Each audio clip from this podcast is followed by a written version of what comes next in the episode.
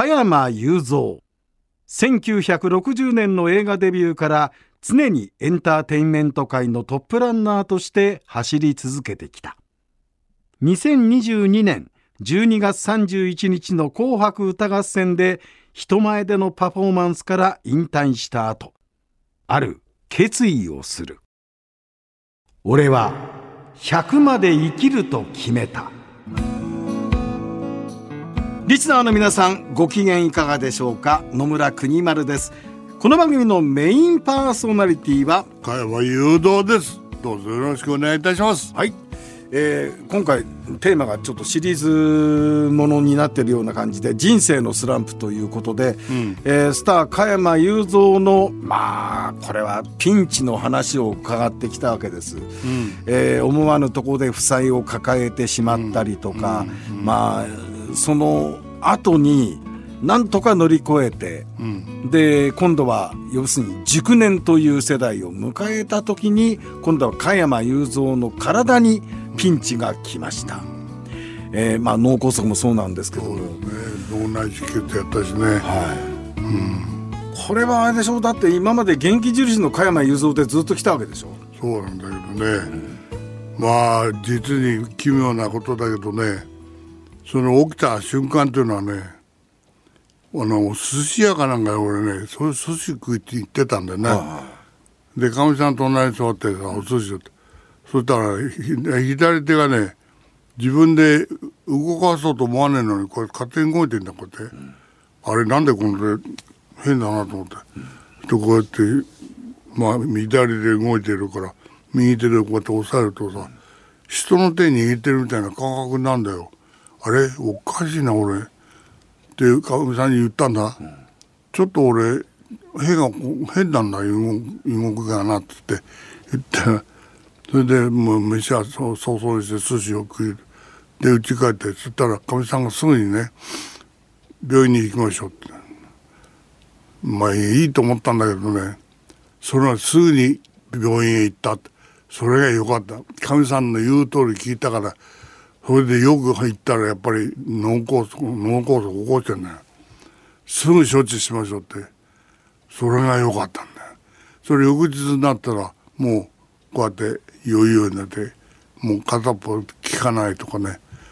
危ないところを助けていただいてって今でもいやまあ頭上がんねえこれでもあれですよね。よく加山さんもそうだけど、うん、それまで病気に縁のない方、うん、体の不調にほとんど縁がない方っていや大丈夫だよって自分で思っ加山さんもそうでした。そう。それはいけないんだよ一番。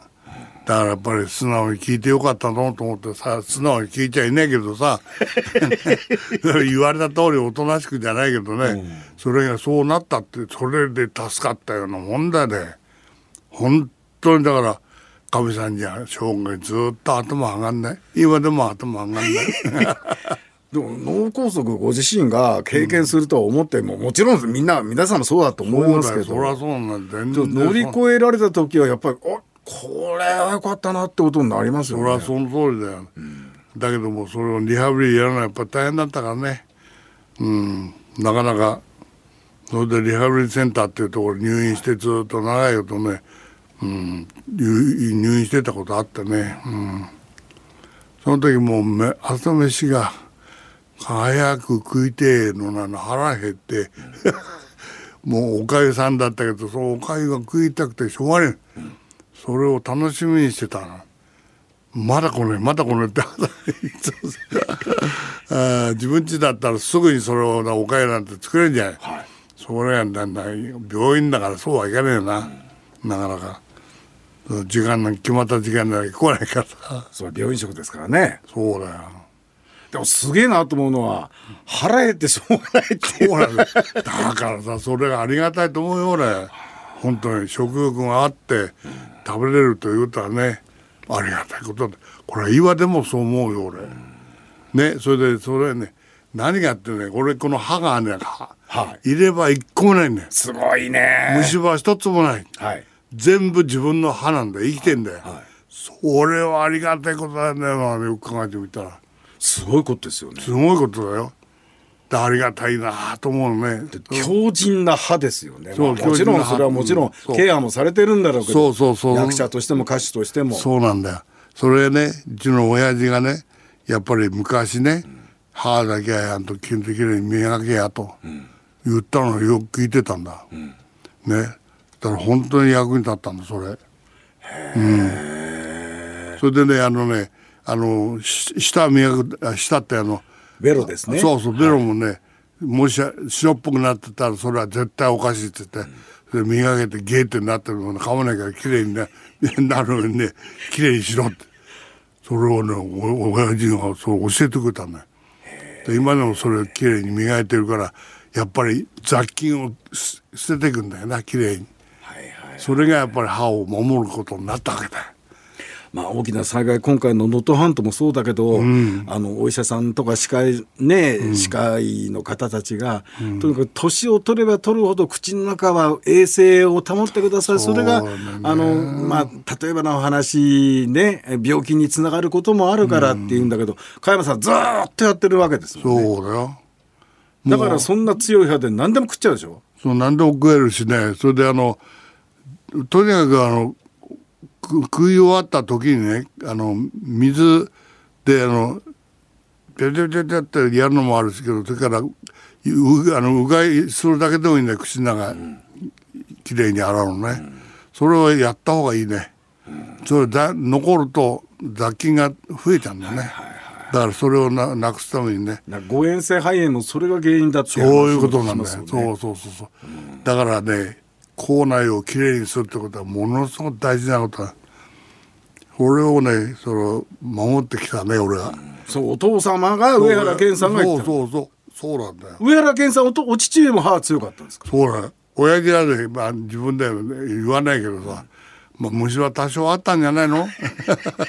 だから後悔してんだと思う。逆にそうそうそう。はいはいはいだからお前はそういうふうにならないようにしてなきゃいけないなっていう発想じゃねえかなと思うんだけどさ。うん。だ考えてみたらありがたいことだよな。そうですね、あと今現在その大病を乗り越えてこられて、まあ口腔衛生っていうんですか？口の中の衛生を保って、あとは100まで生きると決めたってこの番組のタイトルもありますけど、まあ加山さんの場合は気の持ちよって非常にまあ楽天的というか、あまりくよくよしないっていうか、前向きってずっとつその前向きでいられること人間って生きてるやっぱりたまに後ろ向きになっちゃうこともあるんだけどそれをなんとか前に行こうとする原動力ってなんですかね？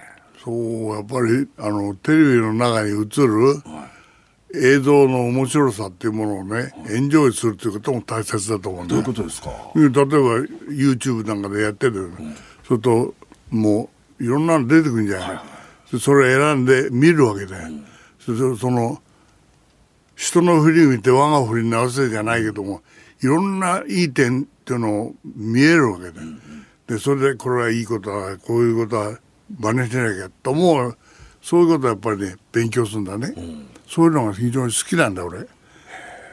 ああこれこれは役に立つなと思うのを選んで見るわけよ。なんか発見を自分でこうしてるわけそうですね。そうそうそれそれを楽しんで楽しんで楽しんで、うん、加山さんあんまり昔振り返らないじゃないですか。そう昔は振り返ってしょうがねえんだよ。昔は振り返ったってそれは昔は昔。ね。その中にある自分っていうものを見見るのはさ記憶になんかあるんだからさ加山雄三という名義で出演した作品は膨大な数ですよ。例えばですよ、若大将見てみようかなって気になります？ないないない。俺が見たいのはねブラック・ジャック。ああ！れはね時々あの録画してあった。本あのブックなんて出てんだよいっぱい、あの3枚ずつ、それをね見るんで面白いねあれは。変な話だけどあれどうやってやってんだ？ここからこうやって筋がこうやって。でここから黒くなってその理由はさ理由は打ち明けんだ？よね。あ面白いなと思ってさ。俺も家帰って YouTube とか見るけどね、酒飲みながらぼーっと見ちゃったけどね。いやそれはそうだけどもね。やっぱあの やっぱりねちょっと変わってっからねブラック・ジャックっていうのは。ですよね加山さんまた次回もよろしくお願いいたします。よろしくお願いします。永遠の若大将加山雄三。俺は100まで生きると決めた。次回もお楽しみに。